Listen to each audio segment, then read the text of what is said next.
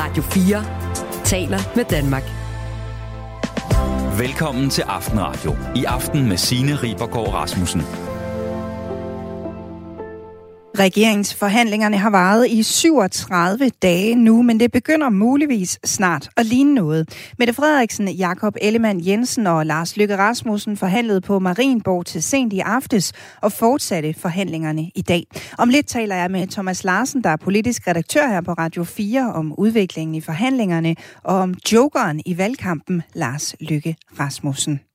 I dag har Sundhedsstyrelsen også droppet anbefalingen om selvisolation ved corona. Det er fordi, at, øh, at øh, vi står et sted nu, hvor man kan sige, at, øh, at vi tager nogle skridt i forhold til at, at få nogle mere normale tilstande i forhold til håndtering af covid-19. Og vi har jo den helt overordnede anbefaling, som hedder, at man skal blive hjemme, når man er syg, og det gælder også for corona. Og så er den faglige organisation Lederne kommet med fem gode råd til chefer, der skal deltage i julefrokoster på arbejdet her i december. Et af rådene lyder, din deltagelse er vigtig, og nej, du behøver ikke gå hjem før tid.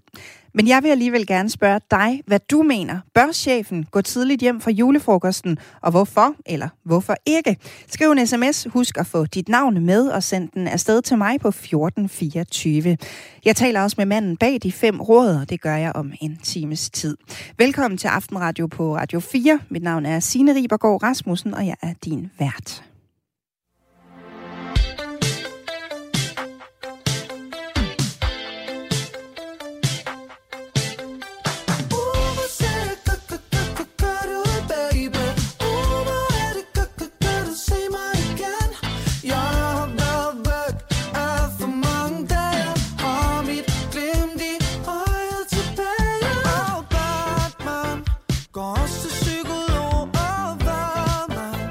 School. schoenen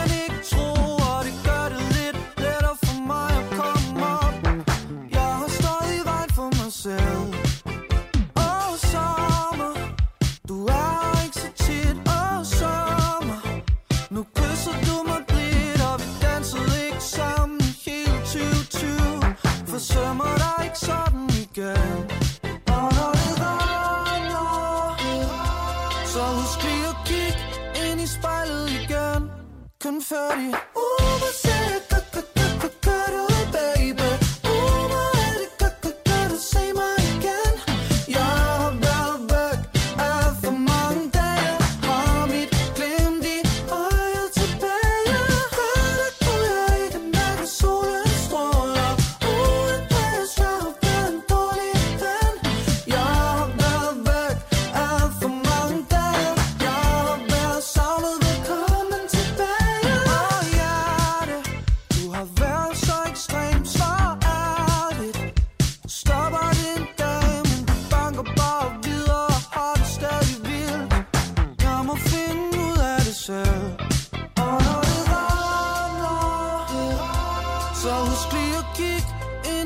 ned igen. Kun 40 Uber ser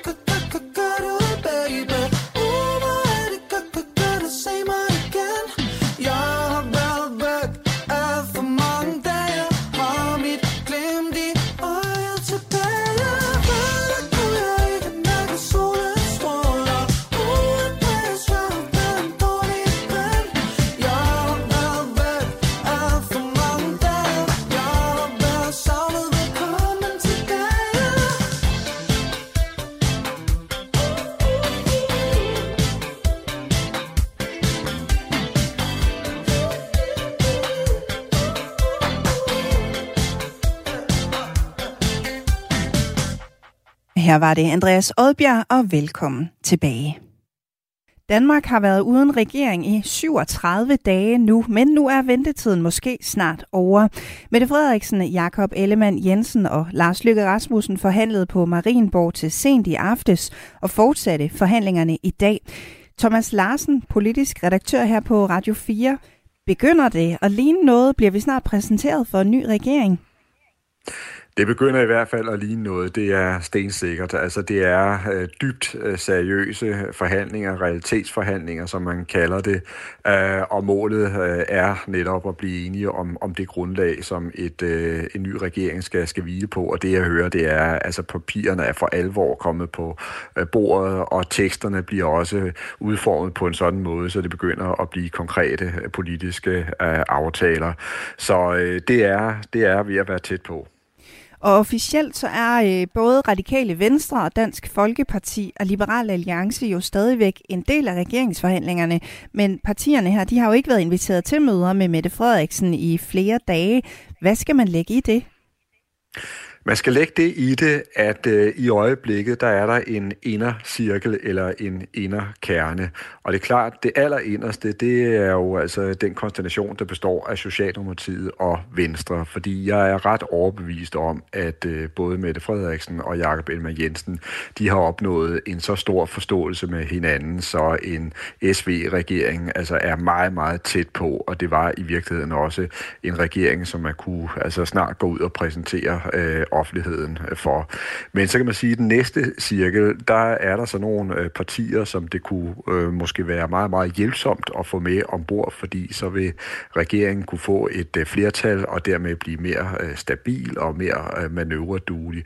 Og det er netop i det lys, at man skal se, at Lars øh, Løkke Rasmussen, han er kommet med ind i forhandlingslokalet her på det aller, aller seneste, og også ser ud til at blive en meget spændende aktør at følge her i det næste døgn. Og så uden for den cirkel, så er der igen nogle andre partier, og et af de partier, jeg jo fremhæver her, det er det radikale venstre. Altså, de er ikke med i forhandlingerne lige nu, ikke sådan direkte øh, i hvert fald, men det er et parti, der vil kunne blive hævet ind, hvis Mette Frederiksen og Jakob Ellemann, og måske også Lars Løkke Rasmussen, kan se ideen i det. Og så er det selvfølgelig klart, at når vi snakker om øh, partier som øh, Dansk Folkeparti og Liberal Alliance, så tror jeg roligt, vi kan konstatere, at de er slet ikke med i hvert fald ikke i den forstand, at de kan blive medlemmer af en kommende ny regering. Nu var du selv lige inde på, øh, på Lars Lykke og Moderaterne, som jo har været en kæmpe joker i den her valgkamp. Vil du ikke prøve at beskrive øh, Lars Lykkes øh, både op- og nedture her de sidste par måneder? Jo, og det er jo en historie, der i sig selv er fuldstændig vild, når man tænker øh, over det. Altså i forvejen, der taler vi jo om en af de mest centrale politikere gennem de sidste øh, årtier, der har prøvet øh, utallige opture og nedture fra store triumfer, men jo altså også råd i grøften i flere omgange, og jeg har næsten ikke talt på, hvor mange gange den politiske nekrolog er skrevet over Lykke, Løkke, og alligevel bliver han ved med at rejse. Og ser vi bare på valgkampen, så er det jo altså utroligt at tænke på, at da øh, valget blev udskrevet valget, der lå Moderaterne faktisk ikke til at få et, øh, et særligt øh, overbevisende resultat, hvis man kiggede på, på meningsmålingerne. Men pludselig så fik han altså det her store gennembrud i løbet af valgkampen, og øh, øh, Moderaterne de stormede frem i, i, i meningsmålingerne, og han klarede sig også rigtig stærkt selv i de store øh, tv-debatter, blev på mange måder en, øh, en mand, mand i centrum af valgkampen, øh, og der var også flere og flere, der begyndte at se, at han kunne blive den nye kongemager i, øh, i dansk politik. Og ser vi så på selve øh, valgaften, øh, der stormede øh, Moderaterne jo ganske enkelt ind i, i Folketinget. Det var en triumf for Lars Løkke Rasmussen. Og så begik han nok den lille fejl, at han holdt sin øh, sejrstale lidt for, for tidligt, fordi på det tidspunkt, der troede han jo, at han ville blive kongemageren i, øh, i dansk politik. Men det viste sig så sent på aftenen, at Mette Frederiksen lige præcis kunne tælle til 90 mandater, uden at skulle bruge Lykke og Moderaterne. Og så blev han sådan set skrevet lidt ud ud af historien igen. Og ser vi så også på den tid, øh, hvor øh, man har siddet og forhandlet om at danne en ny øh, bred øh, regering, der har det været ret tydeligt, at flere af de øvrige partiledere faktisk har prøvet at skubbe Lars Løkke Rasmussen ud af forhandlingslokalerne og har givet udtryk for, øh, i hvert fald ud for citat, at de ikke øh, var ret begejstrede for at se ham som medlem af en øh, ny regering. Men igen, så falder historien sådan ud, at Lars Løkke Rasmussen er ved at komme stærkt tilbage lige i centrum af dansk politik, fordi først så trak Søren Pape og de konservative stikket til forhandlingerne, og senest har Pia Olsen Dyr og SF også forladt øh, forhandlingerne, og så er der pludselig blevet rum til Lars Løkke Rasmussen og Moderaterne. Altså den historie i sig selv er jo helt vild med, jeg ved ikke hvor mange op- og nedture undervejs. Det må man nok sige. Og nu sidder Lars Løkke jo så øh, med i det, som ser ud til at være de aller sidste forhandlinger. Ender Moderaterne så med at være en del af regeringen? Det ærlige svar er, at det er der simpelthen ingen, der ved, og jeg tror knap nok, at de er helt klar over det inden omkring forhandlingsbordet øh, lige nu. Men det er jo det, der bliver trygtestet. Det er rent faktisk, om øh, Lykke skal med i, i Moderaterne. Og når både Ellemann og Frederiksen kan se en idé i det, altså hvad de ellers har været lidt afvisende overfor, man kan se en idé i det nu, så skyldes det jo, at hvis Moderaterne kommer i regering sammen med Socialdemokratiet og, og Venstre, øh, så er man meget, meget øh, Øh, tæt på et, øh, et øh, politisk øh, flertal, altså tæt på de magiske 90 øh, mandater. Man når godt nok kun op på 89, men så regner man også med at kunne få støtte for et eller flere af de nordatlantiske mandater. Og pludselig så har man jo en meget mere manøvredygtig øh, regering, der har større chance for at komme igennem med sin politik. Og det er simpelthen derfor, at Løkke han er blevet attraktiv øh, i den her fase. Som du selv var inde på før, så er der jo flere partier, som øh, jeg har forsøgt i hvert fald at holde sig øh, så langt væk fra Lars Lykke og Moderaterne som muligt. Men hvorfor egentlig? Jamen, det er også et godt øh, spørgsmål. Altså, jeg tror ikke, der er nogen af de øvrige partiledere, der stiller spørgsmålstegn ved Lars Løkke Rasmussen, kan man sige, politiske dygtighed og hans erfaring og hans øh, indsigt. Øhm, men de kender ham også som en meget, meget snu politiker, som også kan tage nogle øh, brutale valg, og der er flere af dem, der har slået sig øh, gevaldigt på Lars Løkke Rasmussen i tidens løb. Og så er der jo altså også den helt specielle forhistorie mellem Lars Løkke Rasmussen og Jakob Ellemann Jensen, ikke? at øh, øh, Lars Løkke Rasmussen forlod jo Venstre på dramatisk og næsten traumatisk øh, øh vis, øh, og han stiftede sit eget parti, Moderaterne, som jo har hugget stemmer stemmer for, for Venstre, og derfor så har forholdet mellem Ellemann og Lykke jo været anstrengt, øh, ligesom der i det hele taget er mange venstrefolk, der har anset øh, Lykke for nærmest at have, øh, skal man sige, skadet øh, Venstre, så der er virkelig også nogle barriere, som de skal overkomme, når de nu sidder omkring øh, mødebordet, men samtidig så er det jo altså også muligheden for at få indflydelse på dansk politik, der nu gør, at øh, det her ret øh, umage par måske kan gå hen og blive en realitet. Men nogle barriere, der skal overkommes. Hvad, hvad, hvad mangler der egentlig, før en ny regering kan være helt på plads? Jamen, det de sidder og prøver at finde ud af nu, det er altså præcis, hvordan kompromiserne skal se ud. Og der sidder vi ikke og taler om luftige formuleringer og, og, og, og skal vi sige, hensigts, bløde hensigtserklæringer. Sådan som jeg får det at vide, så er de helt nede i, i detaljen på nogle af de altså svære ting, der skal løses. Og det kan være økonomiske reformer, der skal øh, øge arbejdsudbuddet, så vi får flere hænder både til den offentlige sektor og til de private virksomheder. Det kan være spørgsmålet om, hvordan en skattereform skal skrues sammen. Det kan handle om, hvor vidtgående øh, reformerne skal være i forhold til et nødlidende sundhedsvæsen. Øh, det kan være spørgsmålet om øh, udenlandsk udenlandske arbejdskraft, altså hvor mange skal vi hente ind fra udlandet, og hvordan skal det ske. Det er altså svære spørgsmål. Det er også ømfindelige spørgsmål, og hvis det her skal blive til virkelighed, ja, så skal de jo altså finde sådan et tværsnit, de skal finde et kompromis, som de alle sammen kan se sig selv i. Og sådan lød det altså fra politisk redaktør her på Radio 4, Thomas Larsen. Thomas har også skrevet en øh, klumme om regeringsforhandlingerne og Lars Lykke som den her helt store joker. Og den kan du læse på vores hjemmeside radio4.dk fra i morgen tidlig. Men lige nu kan du høre John Mayer og New Light.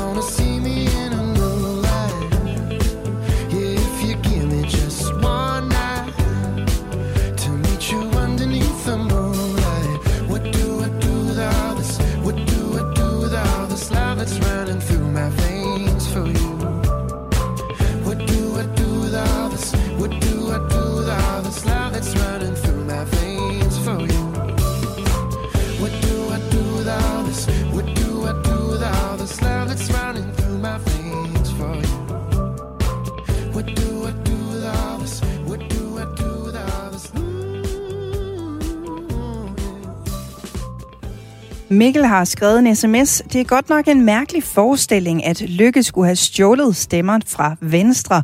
Venstre må da siges at have smidt dem ud sammen med ham. Det øh, refererer til, at øh, jeg lige før talte med politisk redaktør her på Radio 4, Thomas Larsen, om øh, regeringsforhandlingerne. Og det her, det er jo også en måde at se det på. Du lytter til Radio 4. Nu sidestiller Sundhedsstyrelsen coronavirus med andre sygdomme og anbefaler derfor ikke længere, at man isolerer sig, hvis man får en positiv test. Det fortæller Line Råhauge Vast, der er konstitueret enhedschef i styrelsen. Det er fordi, at, øh, at vi står et sted nu, hvor man kan sige, at, øh, at vi tager nogle skridt i forhold til at, øh, at få nogle mere normale tilstande i forhold til håndtering af covid-19. Og vi har jo den helt overordnede anbefaling, som hedder, at man skal blive hjemme, når man er syg, øh, og det gælder også for corona. Sundhedsstyrelsen anbefaler altså stadigvæk, at man bliver hjemme, hvis man føler sig syg, både for at forebygge smitte med coronavirus og med influenza. Vi gør det, fordi man kan se, at, øh, at, øh, at dem, som, som kan, er i højeste risiko for at blive øh, alvorligt syge eller indlagt af, af covid-19, de, øh, de faktisk øh, er rigtig godt beskyttet af, af, af vores vacciner. Sådan siger altså Line Råhauge Vass. Ifølge Sundhedsstyrelsen er det til gengæld stadigvæk en god idé at blive testet for corona, hvis man har symptomer og er i risiko for et alvorligt forløb. Meldingen fra Sundhedsstyrelsen her, den kommer på et tidspunkt, hvor der er et relativt højt antal indlagte med corona på hospitaler, og også hvor smitten generelt stiger. I den her uges tendensrapport fra Statens Serum Institut lyder det, at positiv procenten blandt coronatestede i sidste uge lå på 18 procent. I forrige uge var den 13 procent. Og i sidste uge var der 445 nye indlæggelser sammenlignet med 299 ugen før.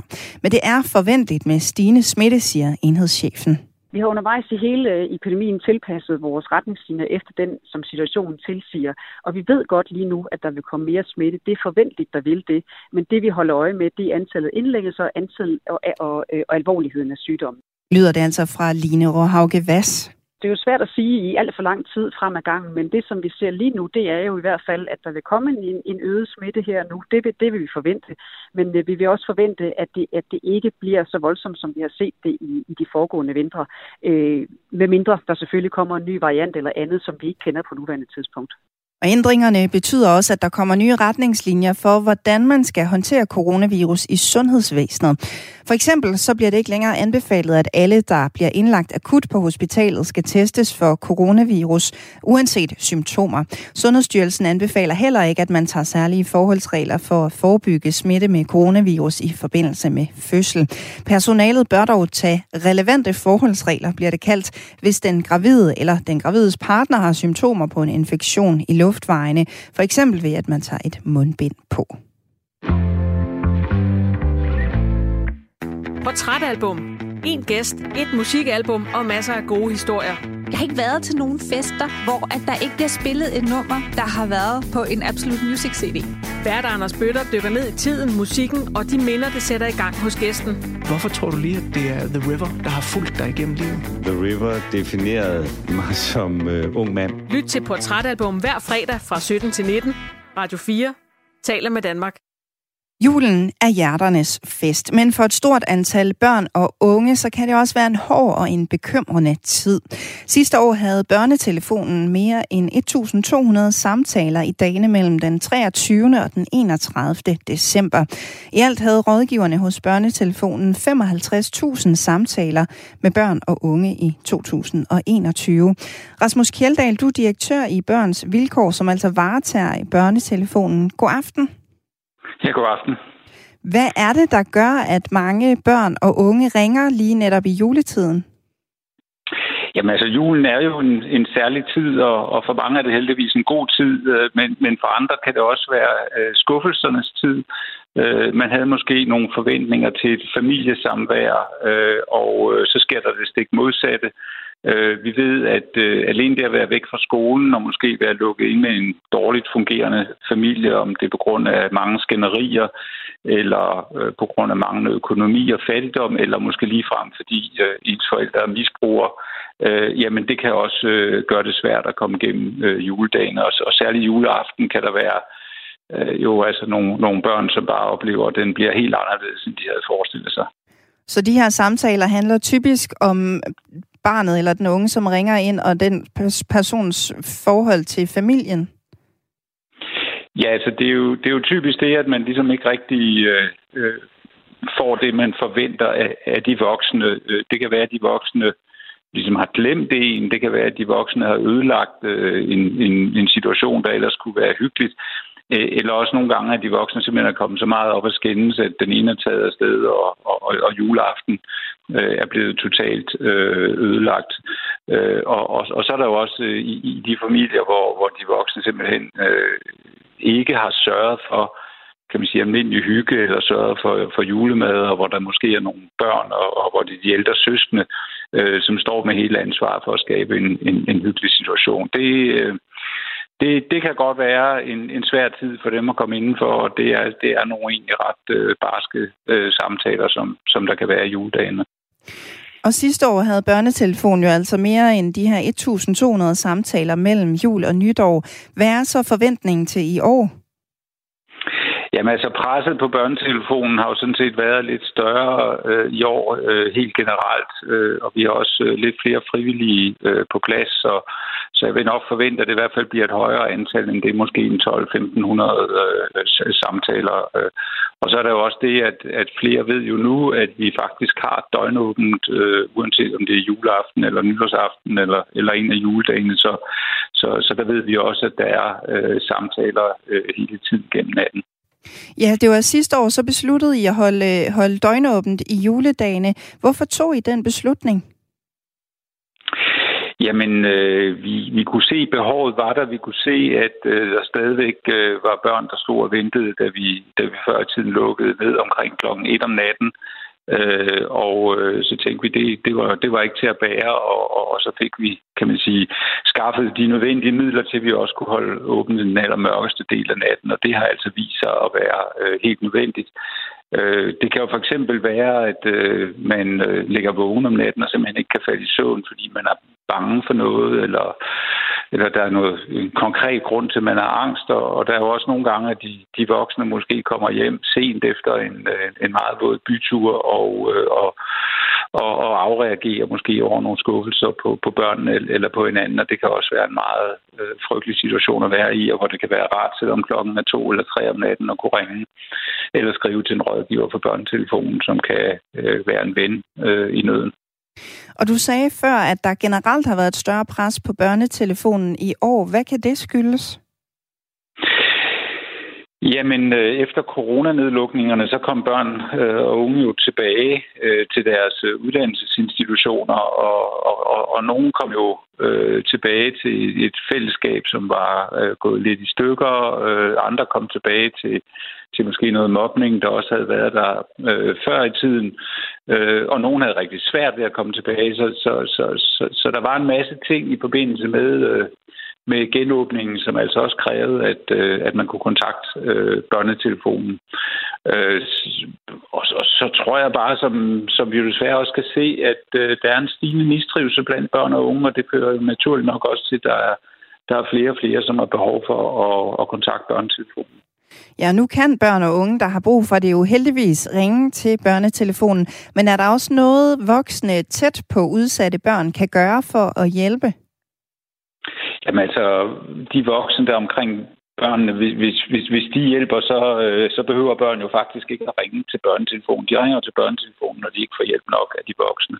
Så, så jeg vil da opfordre alle, som er øh, som, som, som kender til et udsat barn, eller ser et barn, som ikke trives, eller måske juledagen øh, går meget for sig selv, og ikke øh, har den samme glade jul som andre, om at øh, om at åbne deres hjem, og i hvert fald åbne deres hjerter og tage en snak og spørge ind til, hvad børnene har, har behov for, sådan at det ikke skal gå øh, helt alene med, med, med, med de problemer. Det, det, det kan der på mange, for mange være en bedre løsning end børnetelefon, hvis man har det, og ellers så, øh, så er der jo øh, heldigvis også børnetelefonen, som børn kan kontakte med. Jeg vil sige, det skal jo ikke fritage de voksne omkring barnet for, for rent faktisk at tage et ansvar for, at børnene omkring dem trives, og i værste fald måske underrette kommunen, hvis, øh, hvis, hvis, hvis der er bekymring for barnets øh, helbred og trivsel og sikkerhed i øvrigt. Mm. Den øh, fine anbefaling er hermed givet videre. Tak fordi du var med her til aften, Rasmus Kjeldahl. Jamen selv tak direktør i Børns Vilkår. Og børnetelefonen den er åben alle ugens dage, hele døgnet, altså også juleaften og julenat, og det er både gratis og anonymt at henvende sig. Telefonnummeret det er 116 111, og børnetelefonen kan både kontaktes via opkald, sms, chat og brevkasse.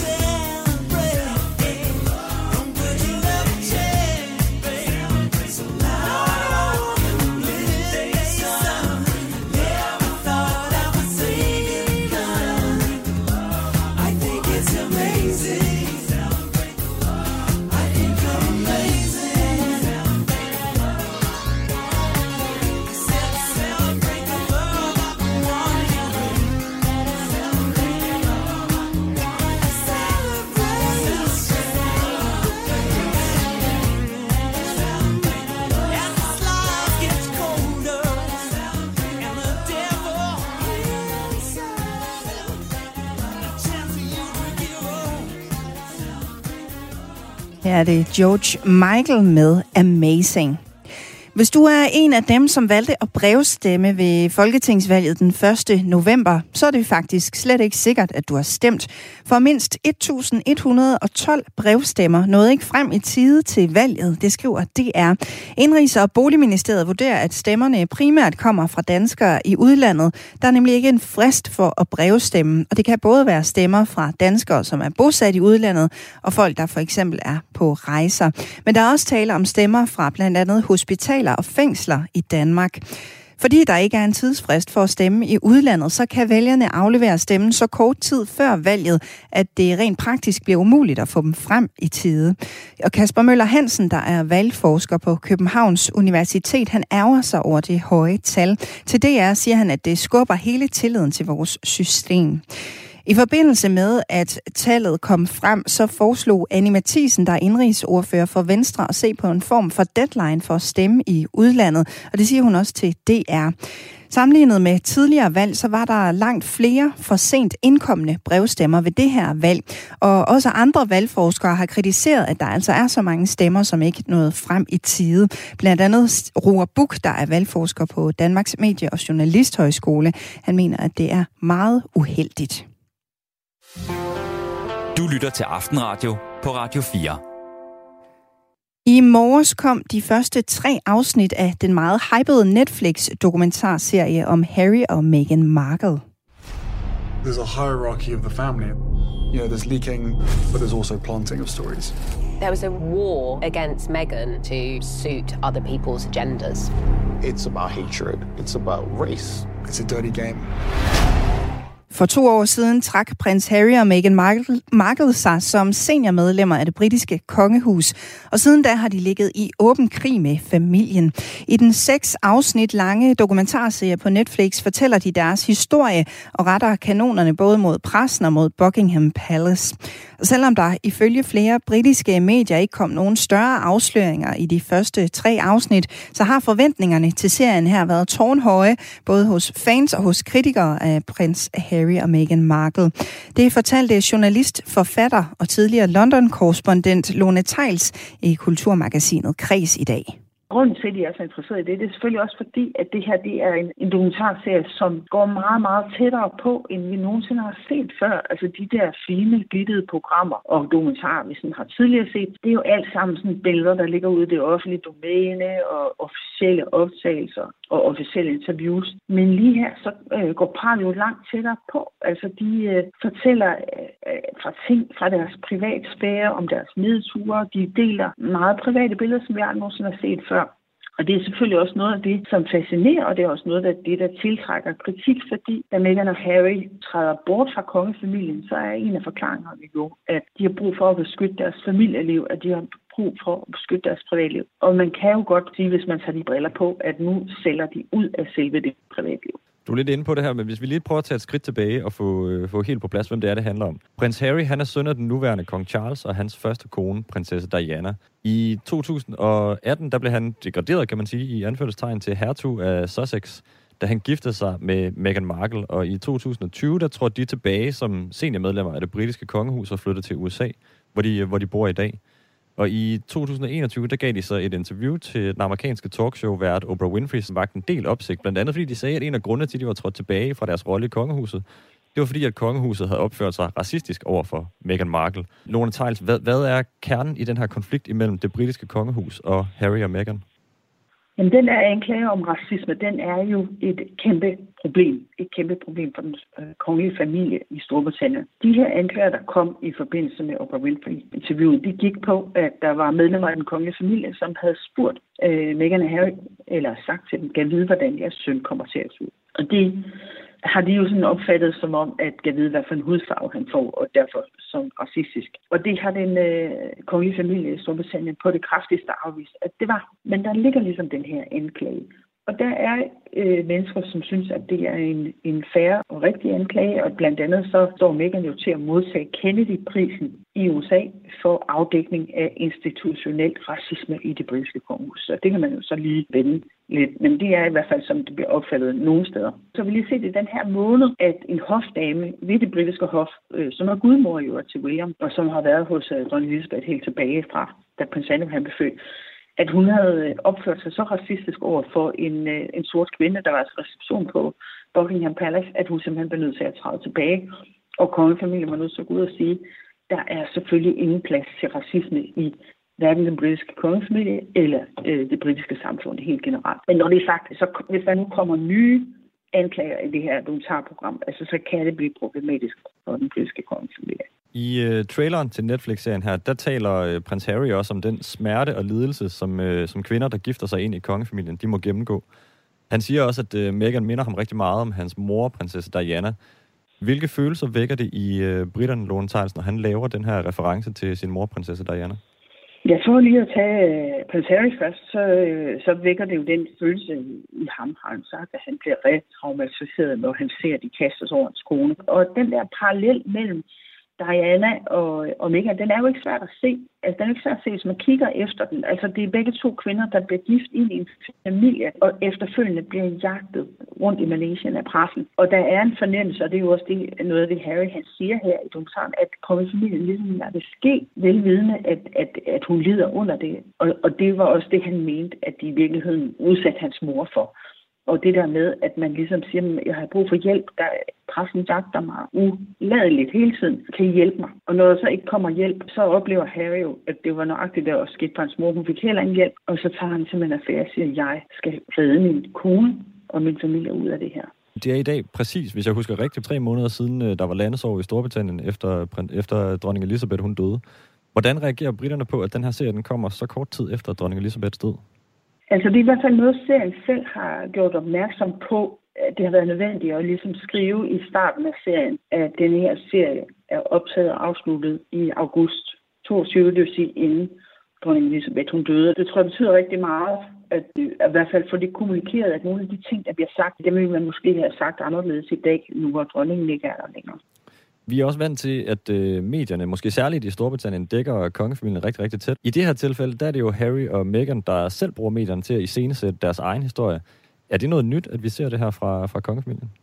Det er på alle måder banebrydende, øh, og, og det kan man sige, at Meghan og Harry har været banebrydende i forhold til britisk presse i, i mange, mange henseender. Hvis vi skal gå lidt tilbage i historien, så var Meghan også den første kongelige, der simpelthen sagsøgte britiske aviser på den måde, de havde øh, dækket hende på. Og helt konkret så sagsøgte hun dem for, at de havde bragt et brev som hun, et personligt brev, hun har skrevet til sin far, som hendes far så havde solgt til pressen. Så hun har ikke mange venner, kan man sige, i den britiske tabloidpresse. Og det er måske også derfor, de simpelthen så bare tager øh, magt over deres egen fortælling, eller i hvert fald forsøger at gøre det, og fortælle hele deres historie. Nu får de jo ligesom seks timers uhindret taletid, om man vil, fordi der kommer ikke til at være kritiske spørgsmål på den måde. Der kommer ikke til at være nogen, der modsiger det med den her dokumentar. Det er deres version af historien, og der vil jo være en helt anden version af historien fra den britiske kongefamilies side, familie, og der vil endda være øh, måske øh, helt konkrete hændelser, som der bliver husket anderledes, uanset hvilken side man spørger. Så det er klart, at det her det er på en eller anden måde også en PR-øvelse, som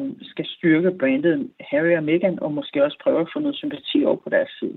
Sådan sagde altså journalist, forfatter og tidligere London-korrespondent Jole, jo, nu prøver jeg lige igen, Lone Tejls i kreds i dag. Det er ellers ikke et navn, der er så svært at sige. Du kan finde hele programmet her som podcast i vores app. Og de tre første afsnit af serien, der bare hedder Harry og Meghan, kan ses på Netflix fra i dag. De sidste tre afsnit, dem må du vente til torsdag i næste uge med at se. Til gengæld, så skal du overhovedet ikke vente på at få Oland og julefeber. Julefeber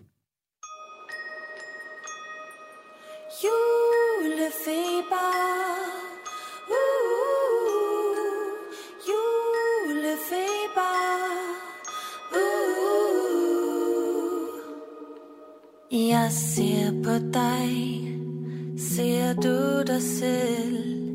Alt det du mærker Er mere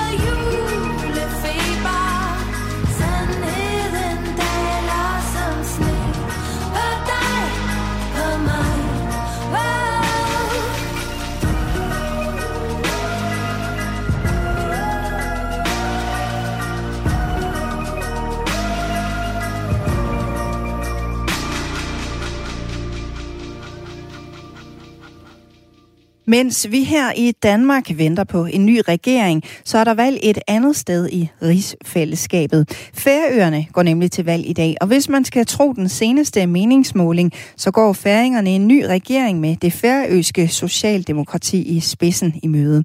Et af valgkampens helt store temaer har været fri abort, for mens det her i Danmark er muligt at få abort frem til 12. uge, så er der strenge krav på Færøerne. Her er det i udgangspunktet forbudt. Det fortæller Kai Jonsen, der er journalist på det færøske nyhedsbureau. Jeg tør ikke sige, at det har været det store hovedtema. Det, det tror jeg ikke, det har været. Det er mere hjælp til almindelige øh, familier i, i dagligdagen, som har, har fyldt meget. Øh, men abortspørgsmålet kommer selvfølgelig op en gang imellem til de forskellige debatter på, på færøerne. Og, øh, men det, som jeg tror, at det er, er, er- er blevet lidt mere afdæmpet, det er fordi, at de fleste partier på nær et parti har, har sagt, at de vil fritstille deres medlemmer til at stemme efter egen overbevisning, hvis, det, hvis, det, hvis sådan et forslag skulle komme i lavtinget. Og det tror jeg er med til at gøre, at, at, øh, at debatten måske ikke bliver så frygtelig hård. Ifølge den seneste meningsmåling tyder det altså på, at et flertal vil sætte kryds ved det færøske socialdemokrati. Taberne ser ud til at blive de to store borgerlige partier, Folkeflokken og Sambandspartiet, som har regeringsmagten i dag. Men ifølge Kai Jonsen er det meget svært at sige, hvad der kommer til at afgøre valget. Der er ikke så stor forskel på øh, alle partierne, som stiller op til, til lavtinget. Alle, synes jeg, fisker efter de her familier. Hvordan skal man hjælpe familierne i dagligdagen? Det kan være med at lavere skat, øh, forkorte arbejdsugen. Det kan være at øh, fjerne momsen på, på visse varer. Og, og det er ligesom det, som, som går igen, og så hjælpe udsatte familier, som, som har svært med at betale en, en dyr olie, olieregning osv. Så jeg synes, det er svært at sige, hvad der kommer til at afgøre valget. Men jeg tror, som I også er inde på, at de færøske socialdemokrater, de kommer til at have et, et godt valg. Og så kan det godt være, at de går i, sammen i en koalition, øh, som i dag øh, ikke har, har magten, eller, eller som ikke har haft magten de seneste tre år. Men det kunne også godt tænkes, at Javnerflokken kunne gå med i en regering sammen med Sambandspartiet. Det er ikke utænkeligt. I andre lande fylder abortspørgsmålet en hel del i den færøske valgkamp, og nok også en del mere, end det faktisk gør det på Færøerne. selvom udefra set er der, kan man se, at som, som man, man er lagt bagefter mange andre lande, så alligevel er der mange, der ønsker, at, at, at øh, man skal ændre den her lovgivning. Og der har også været visse meningsmåler, meningsmålinger igennem igen seneste år eller to, som har vist, at et, flere, et stort flertal af færingerne, de gerne vil, at den her lovgivning bliver ændret. Så, så man, øh, man, øh, man, det, er ikke, det er ikke alle, der har, så, har det så godt med, at, at når andre kommer ind og så, så, så, opfatter færingerne som, som meget, øh, ja, kan man sige, umoderne, eller jeg ved ikke, ved, ikke, ved ikke, hvad man kan kalde det, men, men, men i hvert fald er der en stor del af befolkningen, som ønsker, at, at det her bliver ændret. I alt kæmper syv partier om de 33 pladser i lavtinget. Lige nu har Færøerne en blå regering, men det ser altså ud til at skifte, hvis man skal tro de seneste meningsmålinger. En sandsynlig regering, jeg, jeg ser to, to muligheder. Enten så vil øh, Socialdemokraterne, altså hvis de vinder valget, som alt tyder på, altså så har de mulighed at gå i regering sammen med Tjøvalde, altså republikanerne, og så nok helst, så tror jeg nok også, man skal have et lille parti med, for ligesom at for at få den her, det her flertal. Men så kan Socialdemokraterne også vælge at øh, gå i en koalition sammen med Samarbejdspartiet og et lille parti. Så, så jeg tror nok, at Axel V. Hansen, som står i spidsen for det færøske socialdemokrater, har flere muligheder for at danne, danne en regering. Og det er selvfølgelig en, en fordel for ham.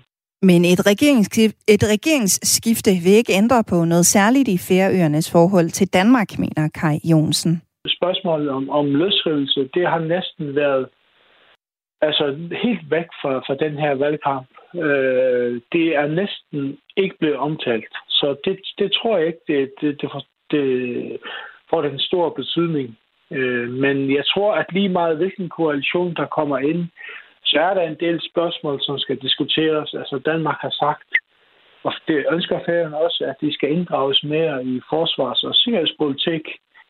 Så, så den diskussion kommer til at foregå øh, fremover, men jeg tror ikke, at der kommer nogen krav om løsrivelse.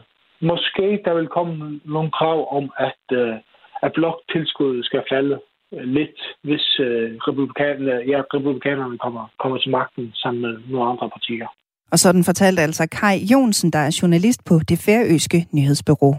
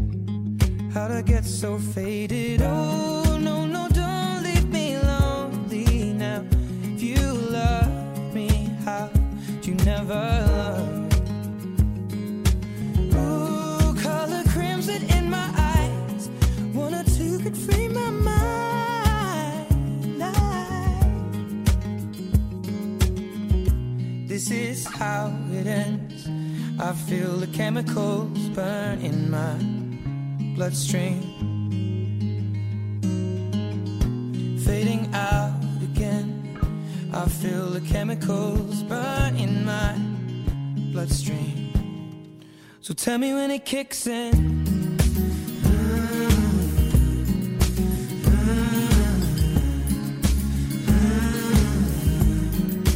Tell me when it kicks in.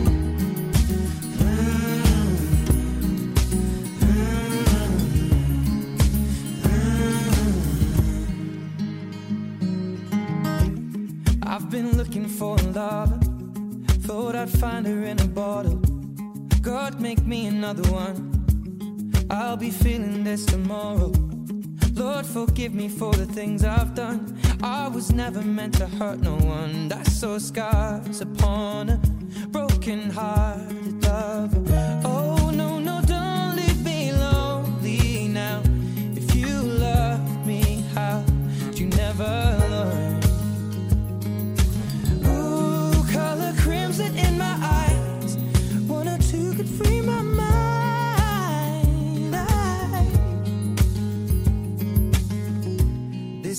how it ends. I feel the chemicals burn in my bloodstream. Fading out again. I feel the chemicals burn in my bloodstream. So tell me when it kicks in.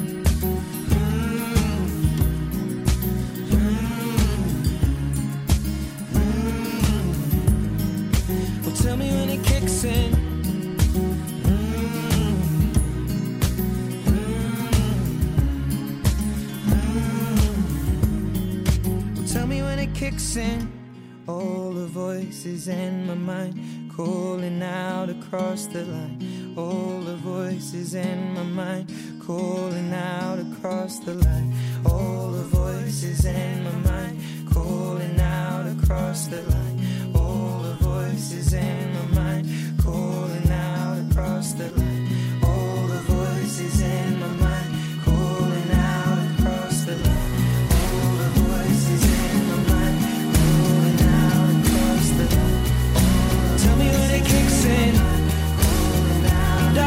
sky.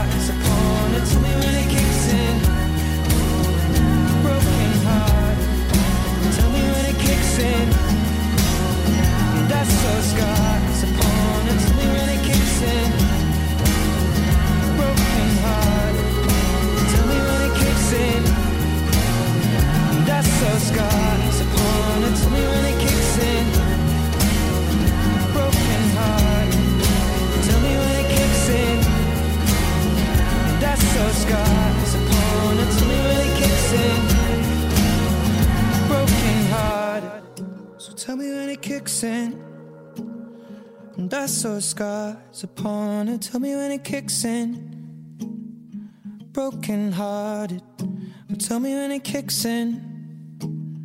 And I so scars upon it. Tell me when it kicks in. Broken hearted. Her var det et Sharon med Bloodstream. Lige om lidt, så skal det blandt andet handle om den faglige organisation Lederne, som er kommet med gode råd til chefer ved julefrokoster. Men først står Dagmar Eben Østergaard klar i studiet. Klokken er 20.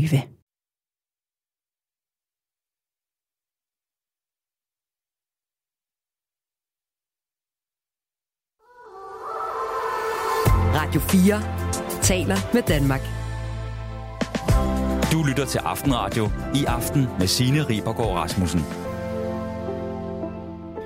Det er ikke kun ude på gader og stræder, at folk er pakket godt ind i store frakker, huer og handsker.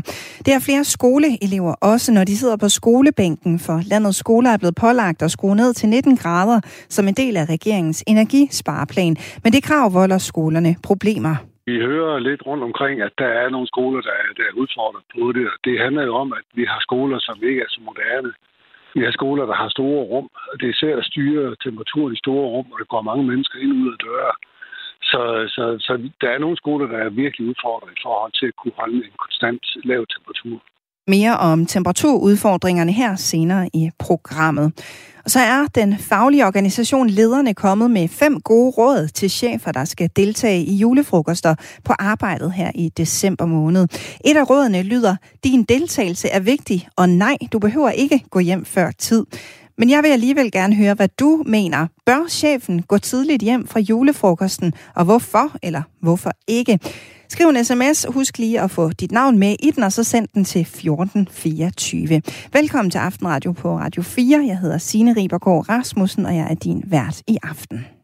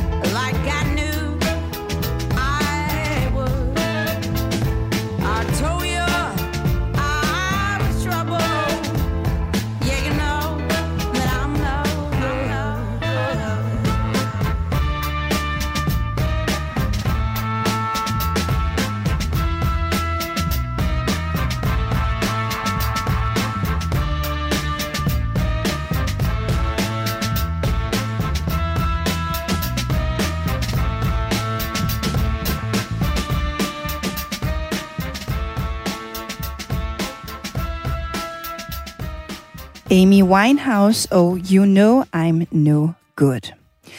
Selvom det er krisetider, så holder landets virksomheder fast i juletraditionerne og også i julefrokosten. Men med julesteg og snaps følger også en række overvejelser for den enkelte leder, og derfor så er den faglige organisation Lederne klar med gode råd til julefrokosten. Michael Urenholdt, du er teamchef og ledelsesrådgiver hos Lederne. Velkommen til Aftenradio. Tak, Signe. Du har jo forfattet fem gode råd, som øh, landets chefer kan læne sig op af til julefrokosten på jobbet. Og inden vi dykker ned i de fem råd, vil du så ikke starte med at fortælle, øh, hvorfor det er nødvendigt med de her råd? Altså grundlæggende kan jeg da være ærlig at sige, jeg ved ikke, om det er nødvendigt, at vi, vi går ud sådan og flager så meget med dem. Jeg har en god oplevelse af, at de fleste ledere og medarbejdere i dag har en meget god balance med at deltage i øh, sociale arrangementer. Også julefrokosten, hvor der selvfølgelig kan komme lidt øh, snaps eller andre ting på bordet, men, men vores oplevelse er, at de fleste øh, har en god oplevelse. Men alligevel er det jo altid rart at gøre opmærksom på at sige det til de folk, der måske er i tvivl. Så har de i hvert fald det her at støtte sig til. Og hvad er det for nogle øh, dilemmaer, man kan komme til at stå i som leder i forbindelse med en julefrokost på arbejdet? Jamen, altså, der, der, der er flere, men en af dem, som jeg, vi, jeg, jeg har hørt oftest, og, og jeg har selv oplevet den for mange år siden, ikke øh, i lederne, men et andet sted, jeg var, det er det her med, øh, som vi har skrevet, råd 3, hold fokus på festen. Ikke? Altså, der, der vil være nogle medarbejdere, som måske ikke har øh, modet i hverdagen af forskellige årsager øh, til at gå ind og sige til chefen, nu skal du høre, jeg har faktisk et par vinkler her, eller en holdning til noget. Øh, øh, når man så har fået lidt øh, alkohol indenbords, så er der nogen, der bliver lige en anelse mere modige, end måske godt er. Og de kan godt tænke sig at, at diskutere øh, sådan noget arbejdsrelateret under festen. Måske fordi de har, ja, det er måske hårdt at sige, drukket sig mod til, men de har måske fået sådan, så de tænker, at de er lige en tand modigere, end de er i hverdagen. Og øh, det vil jeg råde hver chef til at bakke ud af fuldstændig. Øh, inviterer gerne den samme medarbejder til en snak ugen efter, men øh, lad være med begynde at tale øh, arbejdsrelateret indhold øh, under en fest. Og det var jo så øh, råd 3, der hed Hold fokus på festen. Mm. Skal vi lige gennemgå øh, de andre også? Øh, nummer 1 hedder ja. Overvej din strategi. Hvad skal det betyde? Ja, det gør bare, at du gør det bevidst, inden du tager afsted. Øh, hvad er det for en rolle, som, som øh, jeg varetager? Øh, og især når du er leder. Og det er både, om du sidder som øverste direktør, eller du sidder som direkte personalleder. Der er det bare vigtigt, at du gør op med dig selv, at, at de relationer, du har bygget op i din hverdag, de skulle også gerne være der efter en fest. Og øh, husk på, at, at det her med genkendelighed, øh, det du siger og gør til en fest, det kan du ikke bare pille ud af hverdagen og så sige, at det var bare en fest, så nu kan jeg tillade mig at opføre mig skørt. Øh, og slet ikke som leder, fordi du, der bliver set på dig som leder af dine medarbejdere, og man vil altid tolke lidt den her kontekst, der hedder, hvad, hvad, hvad er det, lederen gør under, under de festlige løjer. Ikke? Så jeg har i hvert fald en klar holdning til det og råd til det, at der skal man sætte nogle grænser for sig selv og sine medarbejdere som leder inden og gøre op med dig selv. Så langt vil jeg gå, og måske oven i købet op med dig selv og sige, at det kan da godt være, at jeg skåler lidt med og så videre, men jeg går måske over til sodavand forholdsvis hurtigt, eller øh, let øl. Og så har vi øh, nummer to, som hedder Mærk stemningen og styrk relationerne. Det, er- der er vi sådan lidt inde på noget i forvejen. Hvad, hvad skal det ja. helt præcis betyde? Jamen altså, det er jo det her. Altså, man, jeg, jeg har det jo sådan lidt den grundholdning til, vi kan tit aflæse øh, det, det, sådan, det, det kalder det sociale barometer kan vi tit aflæse i en virksomhed, når man laver sociale sammenkomster og fester. Er der stor tilslutning, så er det jo sandsynligvis udtryk for, at folk gerne vil mødes i lidt andre lag og hygge sig med sine kollegaer. Og det plejer at være et godt udtryk. Der er også virksomheder, der måske kan opleve det modsat, og det kan jo være, at der er nogle årsager i hverdagen, der gør, at de ikke har lyst til at dele tiden med deres øh, kollegaer på andre tider. Så jeg synes, det er et godt tidspunkt at, sådan at mærke efter, og du har også mulighed for som, som leder, måske ovenikøbet som, i hvert fald nogle af dem, jeg har talt med gennem tid, som sidder som direktør, måske ikke er lige så meget rundt blandt personalet i hverdagen. De har måske en lidt bedre chance, når der er festen, til at cirkulere lidt rundt og fortælle med de her øh, andre kollegaer og spørge, hvordan det står til, om de har det godt og, og hygger sig og så videre. Men altså ikke noget arbejdsrelateret. Øh, hold, hold bolden på, på relationen, du har til den enkelte, og spørg til, om, om, om de hygger sig osv. Det, det er det vigtigste. Så det er, det er et godt barometer. Jeg vil ovenikøbet sige, oven på det corona, vi har været igennem, for der ved jeg, der var rigtig mange, der talte omkring, hvad, hvad virker og hvad virker ikke, og når vi nu ikke er sammen. Jeg ved, at der er mange virksomheder, der, der stadigvæk oven på corona kæmper lidt med den her sociale lim, altså øh, det, der binder os sammen, medarbejderne og ledere osv. på virksomhederne. Fordi man har fået nogle nye arbejdsrutiner. Der er mange, der arbejder sådan remote, øh, væk fra arbejdspladsen, måske sidder der hjemme nogle dage om ugen. Jeg ved, der er en hel masse virksomheder, der stadig kæmper med de her efterdønninger fra corona. Så kan en fest være en god måde at få slået en streg i sandet og sagt, så nu er vi videre herfra og hygge os. Så det er, det er en god idé at tale med medarbejderne.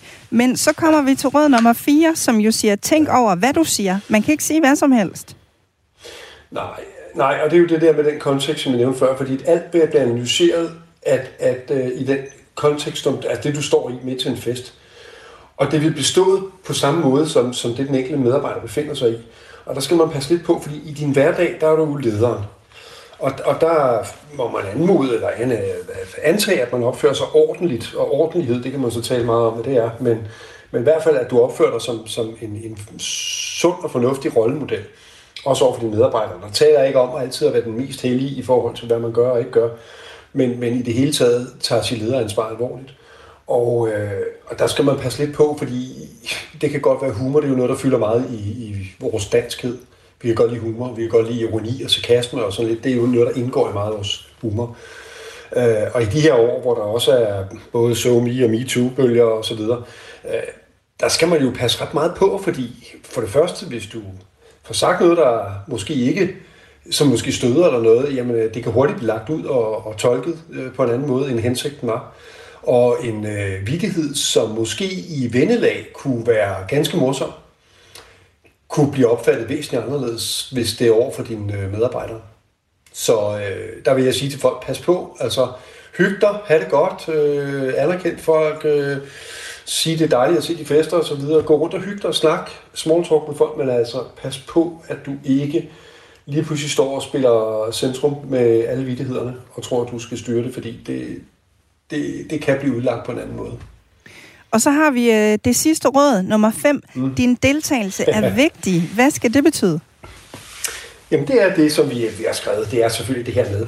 Der er nogle ledere, som, som jeg kan huske, at vi første gang gik ud og vi har været ude og undersøge det her faktisk. Hvad, hvad er holdningen blandt ledere til det her? Og øh, der var mange, der mente, ah, men så det var medarbejdernes fest, så sku- skulle man gå hjem, men som leder er du også medarbejder. Nej, min holdning er helt klart, selvfølgelig skal du ikke gå hjem.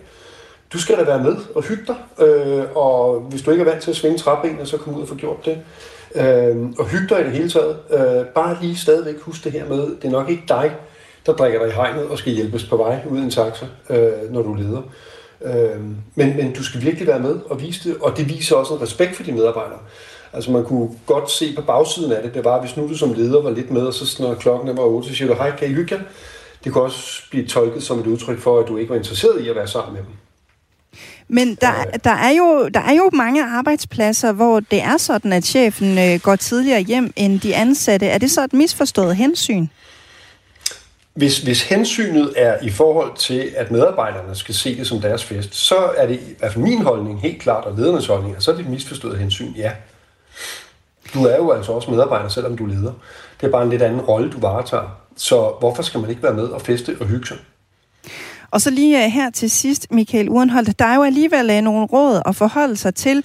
Kan man som leder godt øh, få det til at hænge sammen og have en sjov julefrokost, og også have alt det her i baghovedet, og, øh, og ikke være alt for bange for at, øh, at træde over nogle grænser i løbet af sådan en aften?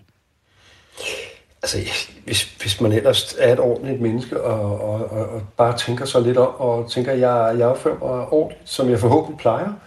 Øhm, og så måske lige, hvis man ved, man er, har let ved at falde i, øh, der står, der bliver drukket lidt i hjørnet, og så er der nogen, der skal have nogle snaps, og der er lidt sjov ballade. Altså bare husk igen, lad nu være med at ryge med på alt det der lige fra start af. Og selvfølgelig kan du få noget at drikke, øh, lidt vin eller øl, eller hvad du har behov for. Men igen, styr det for pokker. Altså, der er ikke noget værre end sådan en, en chef eller leder, der ligger og raller rundt hen i hjørnet. øh, altså, jamen, det er, der, er det ikke. Det er jo lidt patetisk også for medarbejderne at se den chef, jeg respekterer i hverdagen, pludselig ligger han eller hun over i hjørnet og, og gylper, eller hvad de nu gør. Ikke? Altså, jeg, jeg, personligt øh, har jeg oplevet sådan noget en gang, der, der jeg tabte et respekt for vedkommende, fordi jeg synes simpelthen, det var forfærdeligt at se på. Ikke? Og det er lidt svært at tage vedkommende alvorligt øh, om mandagen, øh, Mm. fordi vedkommende havde måske gjort nogle, eller i hvert fald brudt det, jeg kaldte ordentlighed som leder. Ikke? Jo. Og øh, med det, så vil jeg sige uh, tak, fordi du var med her, Michael Urenholdt. Jamen, det er så lidt. Teamchef og ledelsesrådgiver hos den faglige organisation Lederne. Og der er i øvrigt ikke noget, der tyder på, at øh, landets virksomheder har tænkt sig at droppe julefrokosterne. Ifølge nye tal fra lederne, så vil 84 procent af landets virksomheder, på trods af den økonomiske krise, stadigvæk holde julefrokost. Det er kun 6 procent, som har valgt at droppe den årlige firmafejring af julen. came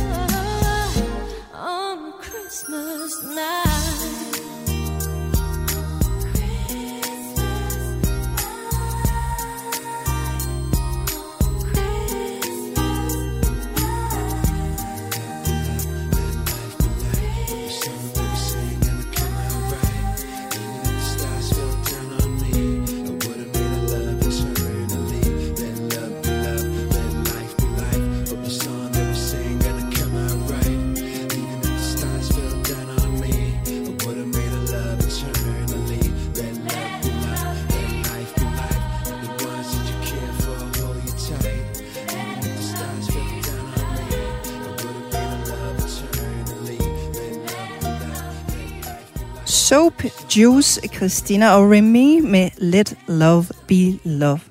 En, som kalder sig E. Nielsen, har skrevet en sms til det, vi talte lige om før med chefer ved julefrokoster. Chefen skal gå hjem før os andre, så der ikke opstår hadsituationer, som arbejderne ikke vil finde sig i. Når først spruten går ind, går forstanden ud, så det kan godt være møg irriterende at stå og være model til sådan noget. Snapsen kan være farlig, fordi den er lystsluppen, og bajeren er en farlig cocktail, taler af personlig erfaring. Jeg har selv været arbejder på en halvstor arbejdsplads. Radio 4 taler med Danmark. På netop den dag, hvor den tyske kansler Olaf Scholz skulle fejre et år som leder af en bred tysk regering hen over midten, blev Tyskland i stedet grebet af frygt og chok over, at en højere ekstrem gruppering havde planer om at omstyrte den tyske regering. Verden kalder har talt med Moritz Schramm, der er lektor og studieleder ved tyske studier ved Syddansk Universitet, og så er han forfatter til bogen Kampen om midten, hvor han slår fast, at kampen om tysk politik foregår på netop midten. Nikolaj Torgård Henriksen startede med at spørge ham om, hvordan det hænger sammen med, at der nu er trusler om statskup fra den ekstreme højrefløj. Jamen, vi, vi har i Tyskland længe haft, og, og længe vil nærmest sige i, øh, helt tilbage fra starten af det 20. århundrede indtil i dag, har vi, har vi haft problemer med, med det ekstreme fløj i Tyskland. Øhm, og den politiske højrefløj, den ekstreme højrefløj, den har været i vækst siden 90'erne, 80'erne og 90'erne. Øhm, det vil sige, at det er ikke noget nyt, at vi har en ekstrem højrefløj, hvor man, hvor man hvor der er en vis voldsparathed, øh, og som er delvis en ægte trussel mod staten. Så det, det er ikke nødvendigvis en modsætning til, at det politiske Tyskland i dag øh, i høj grad er en kamp om midten. At vi i høj grad kan se, hvordan de forskellige store partier appellerer til midtervælgerne, som er meget mere moderate og meget mere, altså prodemokrater selvfølgelig, men, men også ligesom meget liberalt i deres verdenssyn. Øh, det vil sige, der er ikke en modsætning her. Men den ekstreme højre er en, en ægte trussel for, øh, for staten og for samfundet i Tyskland. Der har den været længe. Og efter det, der så er sket i den her uge med trusler om statskup, mener du så stadigvæk, at den politiske midte ikke er truet af yderfløjene i Tyskland? Ja, når vi, når vi ser på de demokratiske processer, er, øh, spiller, de, spiller yderfløjene ingen rolle. De får ingen opbakning i befolkningen. De har, de har sådan set øh, i forhold til de demokratiske beslutningsprocesser ingen indflydelse. Det, som gør sig gældende her, det er, at den ekstreme højre, marginaliseret som den politiske er, alligevel kan være voldsomt i forhold til, at, at de får adgang til våben. Det vil sige, at det er meget radikale miljøer, og som er en ægte trussel, og det er også en trussel for, for samfundet i den forstand, at vi har set de senere år, hvor den enkelte personer fra den ekstreme højrefløj har begået attentater. Der var flere attentater i Tyskland, hvor for eksempel folk med, med indvandringsbaggrund, som man kalder det, simpelthen bliver skudt, fordi de havde for mørkt hud. Det vil sige, at det her er, er et ægte trussel, en seriøs trussel, men det rækker ikke ind i, i det politiske spektrum. Okay, og du er selv lidt inde på det her, og også hvem der, der blev anholdt, øh, blandt andet øh, tidligere militærpersoner. Øh, men der er jo også nogle af de, der er blevet anholdt i, øh, i onsdags, der havde forbindelser til Alternative für Deutschland, det meget højere ekstreme parti i Tyskland. Hvor meget magt har de i tysk politik? Ja, det er en øh, interessant historie. Alternative for Deutschland øh, kommer oprindeligt fra især den nationalkonservative højrefløj i, i det konservative parti. Man skal se det sådan, at man igennem mange år, mange årtier, egentlig hele efterkrigstiden, øh, har haft en meget indflydelsesrig nationalkonservativ fløj i det konservative parti. De bliver mere og mere marginaliseret, i og med at midten bliver stærkere og stærkere. Det konservative parti var nødt til at flytte sig mod midten. Øhm, og det vi ser i 2013 er, at store dele af de borgerligt nationalkonservative, ret yderliggående, men ikke højere ekstreme miljøer, at de begynder at, øh, at danne et nyt parti, Alternativ for Deutschland, som var kritisk over for europapolitikken, og de var eurokritisk, de var indvandringskritisk, men de var ikke højere ekstremt til at begynde med. Og det vi ser, at de senere år, at det parti har flyttet sig mere og mere til højre. Det bliver mere og mere overtaget af ekstreme positioner internt. Uh, og det betyder, at de har ingen indflydelse længere i forhold til det politiske spektrum, fordi ingen kan arbejde sammen med dem, ingen har lyst til at arbejde sammen med dem, Øh, og hvis nogen vil arbejde sammen med dem, vil, øh, vil vedkommende tabe midtervælgerne med det samme, fordi stor antal vælgere vil ikke have noget at gøre med de positioner. Øh, det vi ser i, i forhold til anmeldelserne, som er tankevækkende, det er, hvordan miljøer inden for Alternative for Deutschland begynder at åbne sig mod de virkelig højere ekstreme terroristiske miljøer.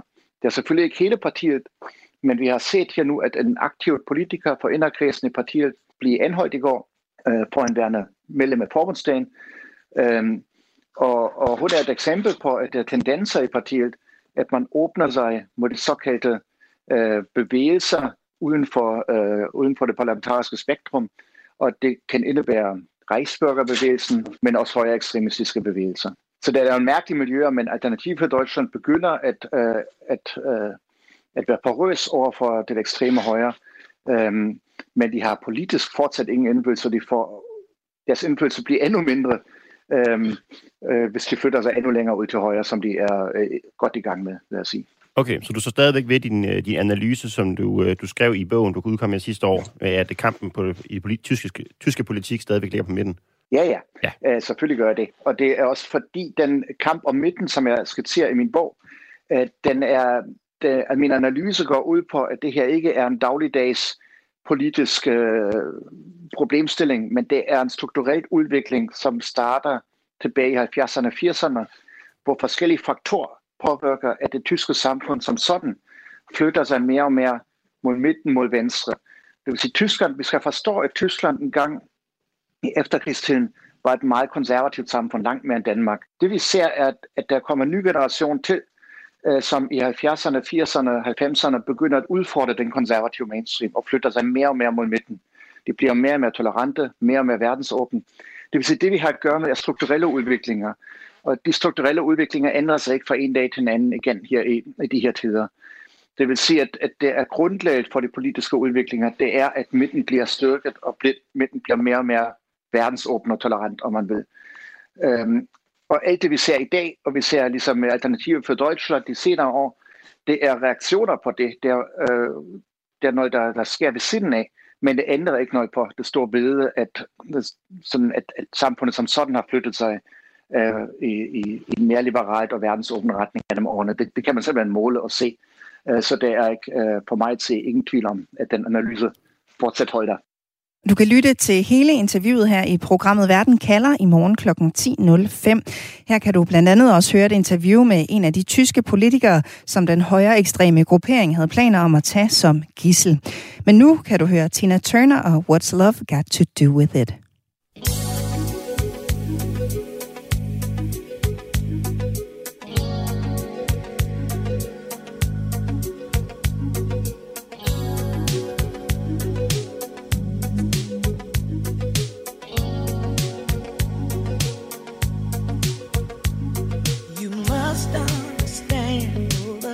Touch of your hand makes my pulse react. That it's only the thrill of boy meeting girl opposites attract. It's physical, only logical. You must try to ignore that it means more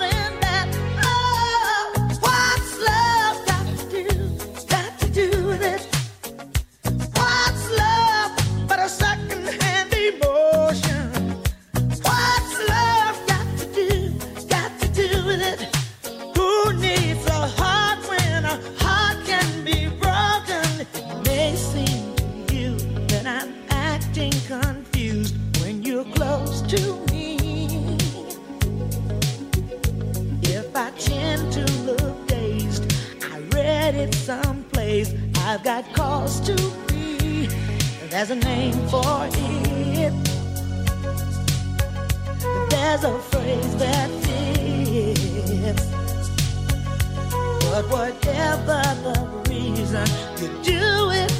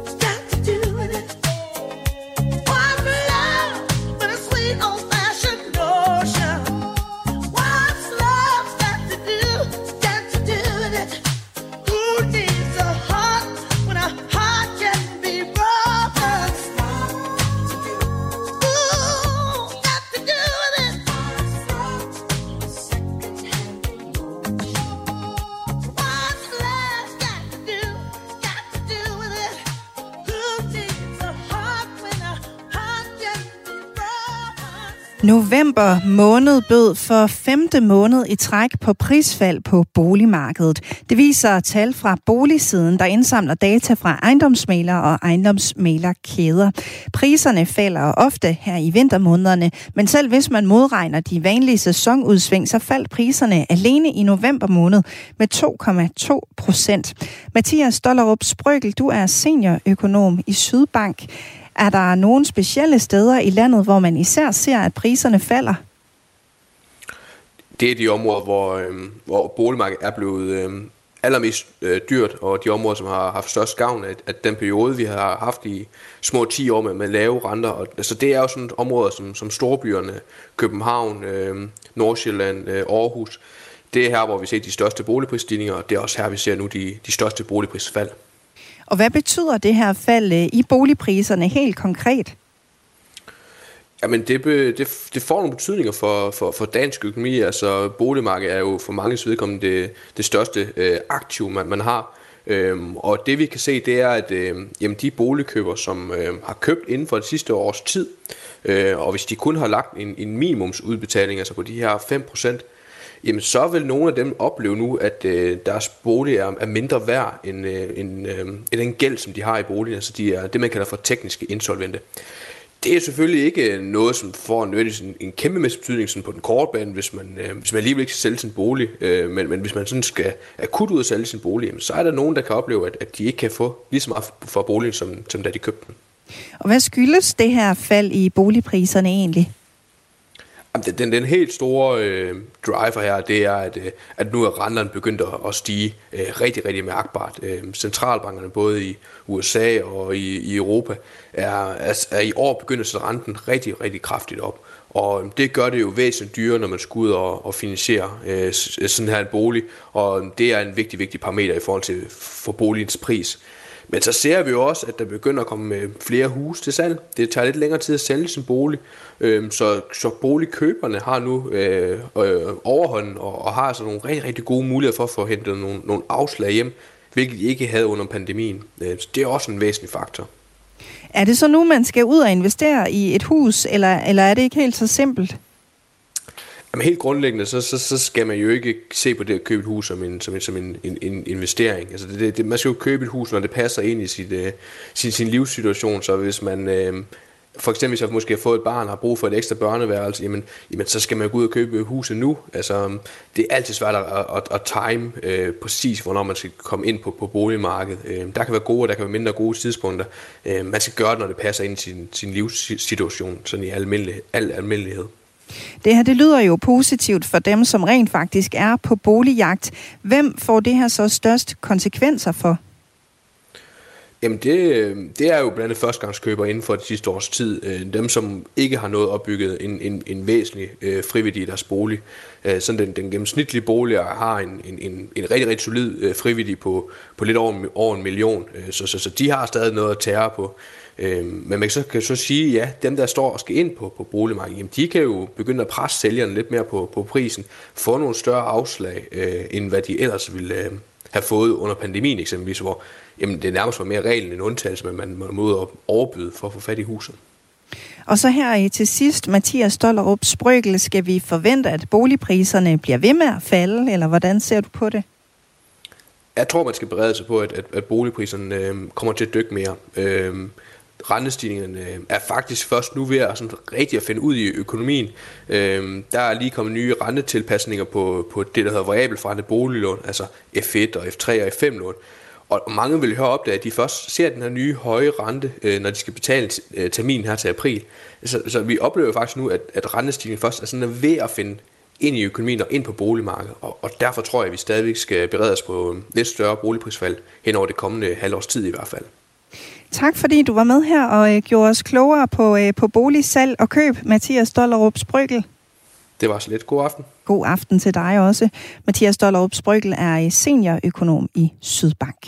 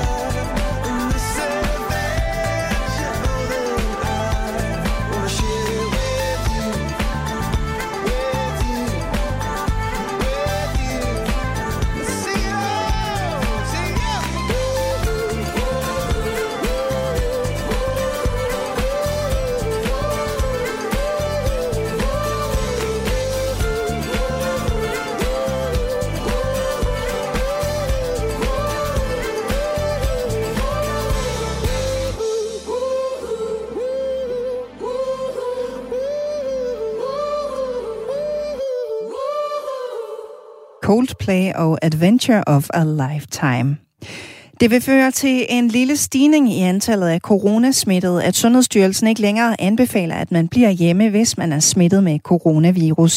Det siger Viggo Andreasen, der er lektor i matematisk epidemiologi på Roskilde Universitet. I øjeblikket er det sådan, at vi at smitten spredes for, øh, i begrænset omfang, fordi vi har immunitet i befolkningen. Så denne her ændring vil ikke betyde, at vi lige pludselig får en epidemi. Det vil bare betyde, at vi får et lidt større smittetryk, end vi ellers ville have fået. Det siger han efter, at Sundhedsstyrelsen i dag droppede en række retningslinjer for håndteringen af coronavirus. Viggo Andreasen mener dog, at man burde have holdt fast i kravet om, at coronasmittet skal gå i isolation. Som det ser ud lige nu, så ser det ud til, at vi skal øh, regne med at blive smittet et par gange om året. Det kan man reducere det her, hvor hyppigt man bliver smittet. Øh, dels ved at vaccinere, men også ved at sørge for, at smittespredningen er knap så effektiv. Øh, og det kunne godt være en fordel, fordi corona er en, for mange en ubehagelig sygdom, så to årlige sygdomsrunder med, med corona er måske lidt i overkant. Og det kunne man øh, få lidt længere ned, hvis man bruger nogle lidt milde tiltag til at forsinke øh, smittespredningen. For eksempel opfordring til, at man bliver hjemme, når man er smittet. Udmeldingen fra Sundhedsstyrelsen kommer samtidig med, at antallet af coronasmittede og indlagte med corona stiger. I den her uges tendensrapport fra Statens Serum Institut lyder det, at positivprocenten blandt coronatestede i sidste uge lå på 18 procent. I forrige uge var den på 13 procent. I sidste uge var der også øh, 445 nye indlæggelser sammenlignet med 299 ugen før. Viggo Andreasen synes dog ikke, at det betyder så meget, at Sundhedsstyrelsen ruller retningslinjerne tilbage netop nu. Jeg mener ikke, at tidspunktet er så afgørende. Øh, de sidste par år har vi jo været i en situation, hvor epidemien ville vokse ud over al normal grænse, hvis vi ikke forhindrede virus i at sprede sig. Sådan er situationen ikke i år. Der er rigtig meget corona i omløb, og det tiltag, der kommer her, vil bare øge smittespredningen en lille smule. Det vil ikke være forskellen på, om vi får en epidemi eller ikke en epidemi.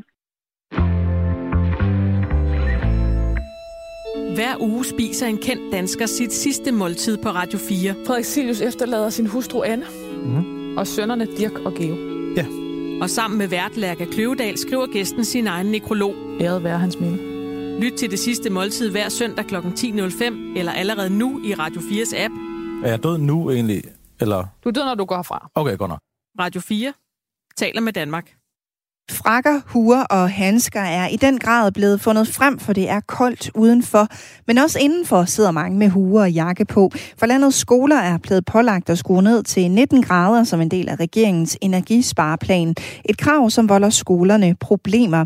I går fortalte vi på Radio 4 om Esbergære skole, hvor Andreas Elkær, der er skoleleder, har valgt at slukke for det meste af ventilationen på skolen, fordi det ellers blæser ind med kold luft i lokalerne. En prioritering, hvor varme vinder over indeklima.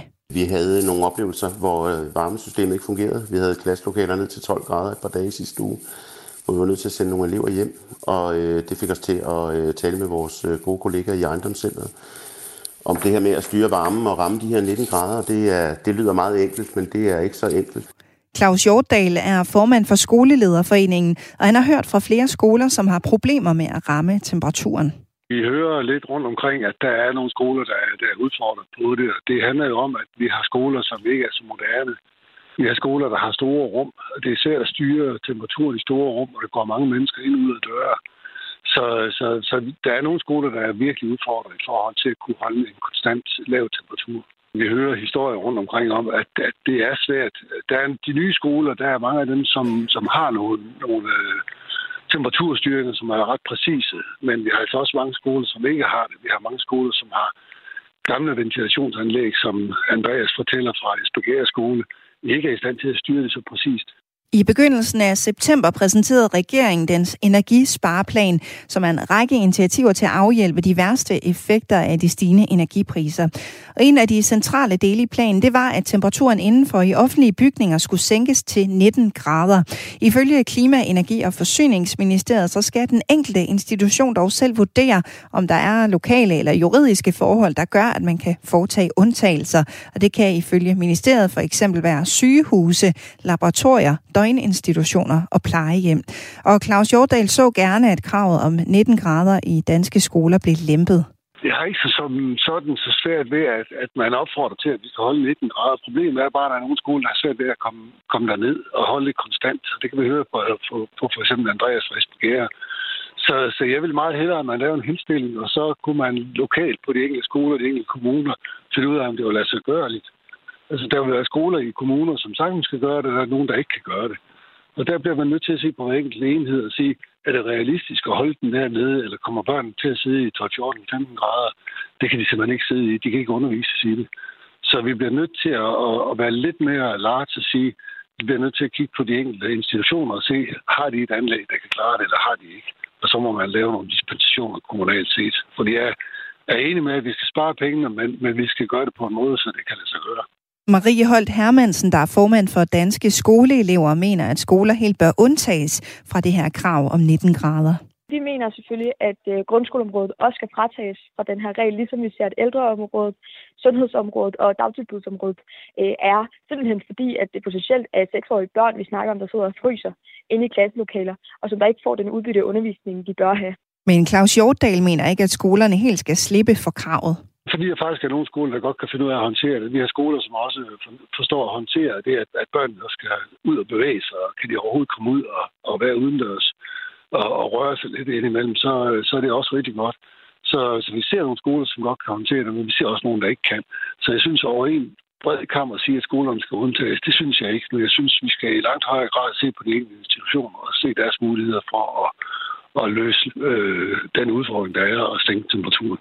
Til gengæld mener også flere forældre til skolebørn, at skolerne helt bør blive undtaget, når det kommer til at sænke temperaturen. En af dem er Lisa Gram Forsberg, mor til fire, hvoraf to af dem går i skole i Esbjerg, en i 0. klasse og en i 3. klasse. Man kan sige helt, helt sådan nært, så kunne jeg jo godt frygte, at mine egne børn, de bliver noget mere forkølet og, og syge her hen over vinteren. Øhm, det er jo ikke ligesom på en arbejdsplads, hvor voksne husker at klæde sig varmt på, hvis øh, de kan mærke, at de fryser. Det er ikke altid hjemmeskoene kommer på, og de lige husker at, at mærke efter. Og hvis først, øh, ja, hvis først nogle børn bliver syge, så spreder det sig jo også. Så det er mere sådan, ja, ud fra, fra det perspektiv, så, øh, så tror jeg, det bliver en lidt hårdere vinter for børnefamilier. Og det er altså ikke nok at sørge for, at børnene har fået en ekstra trøje på hjemmefra, mener Lisa Gram Forsberg. Selv hvis nu, at, at de er ordentligt klædt på, hvis man sidder i et lidt halvkoldt lokale, så er der bare ikke lige så rart at være. Så, så, så ryger der noget trivsel. Og, øhm, og i det hele taget, så tænker jeg også, at indlæring vil heller ikke øh, har så godt af, at, at, man, at man sidder og ikke er ordentligt tilpas i kroppen.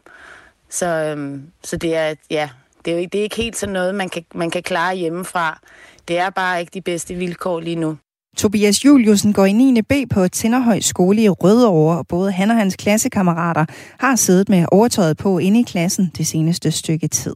Jeg synes, det har været meget, øhm, meget forstyrrende for mig og mig, der ikke kan sidde stille, fordi der er så koldt, og vi sidder med overtøj på osv.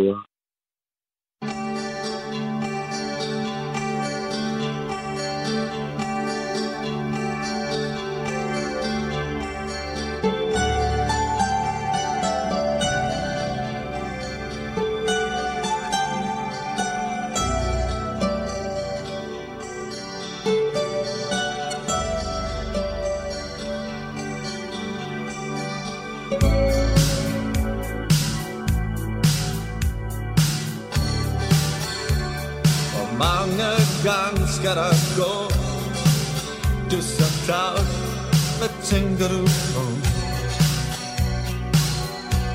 Hvad gemmer dit hjerte?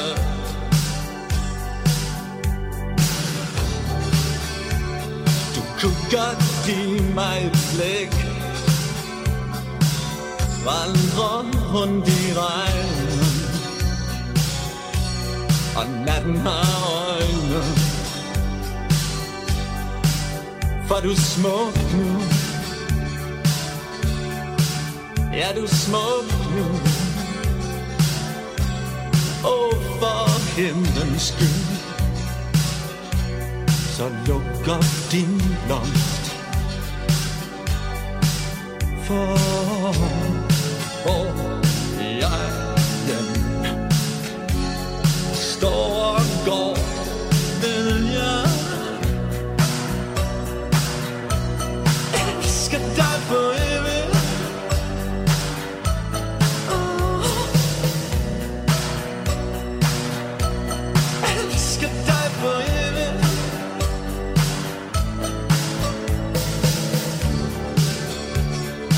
mange gange skal der gå?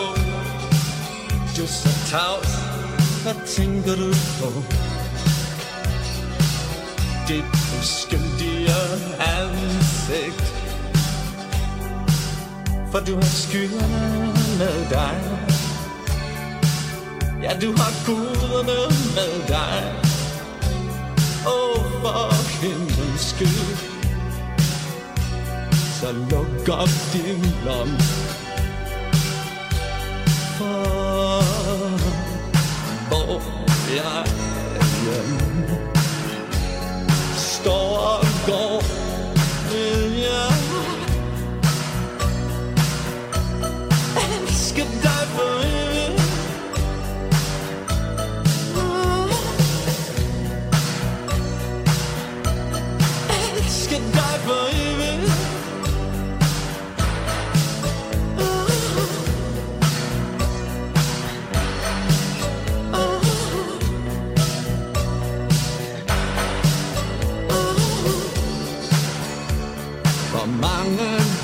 Gange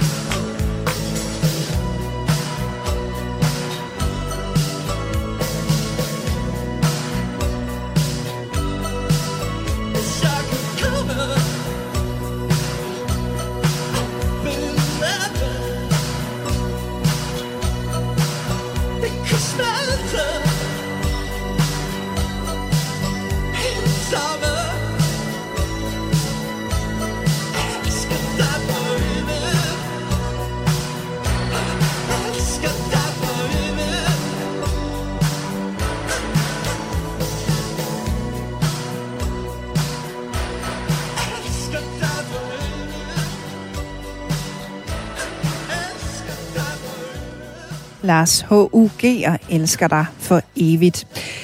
Aftenradio er ved at takke af for i aften om fem minutter er der kreds. Sådan lidt et juletema kan man godt sige. Det handler blandt andet om snevær og om julekalendere.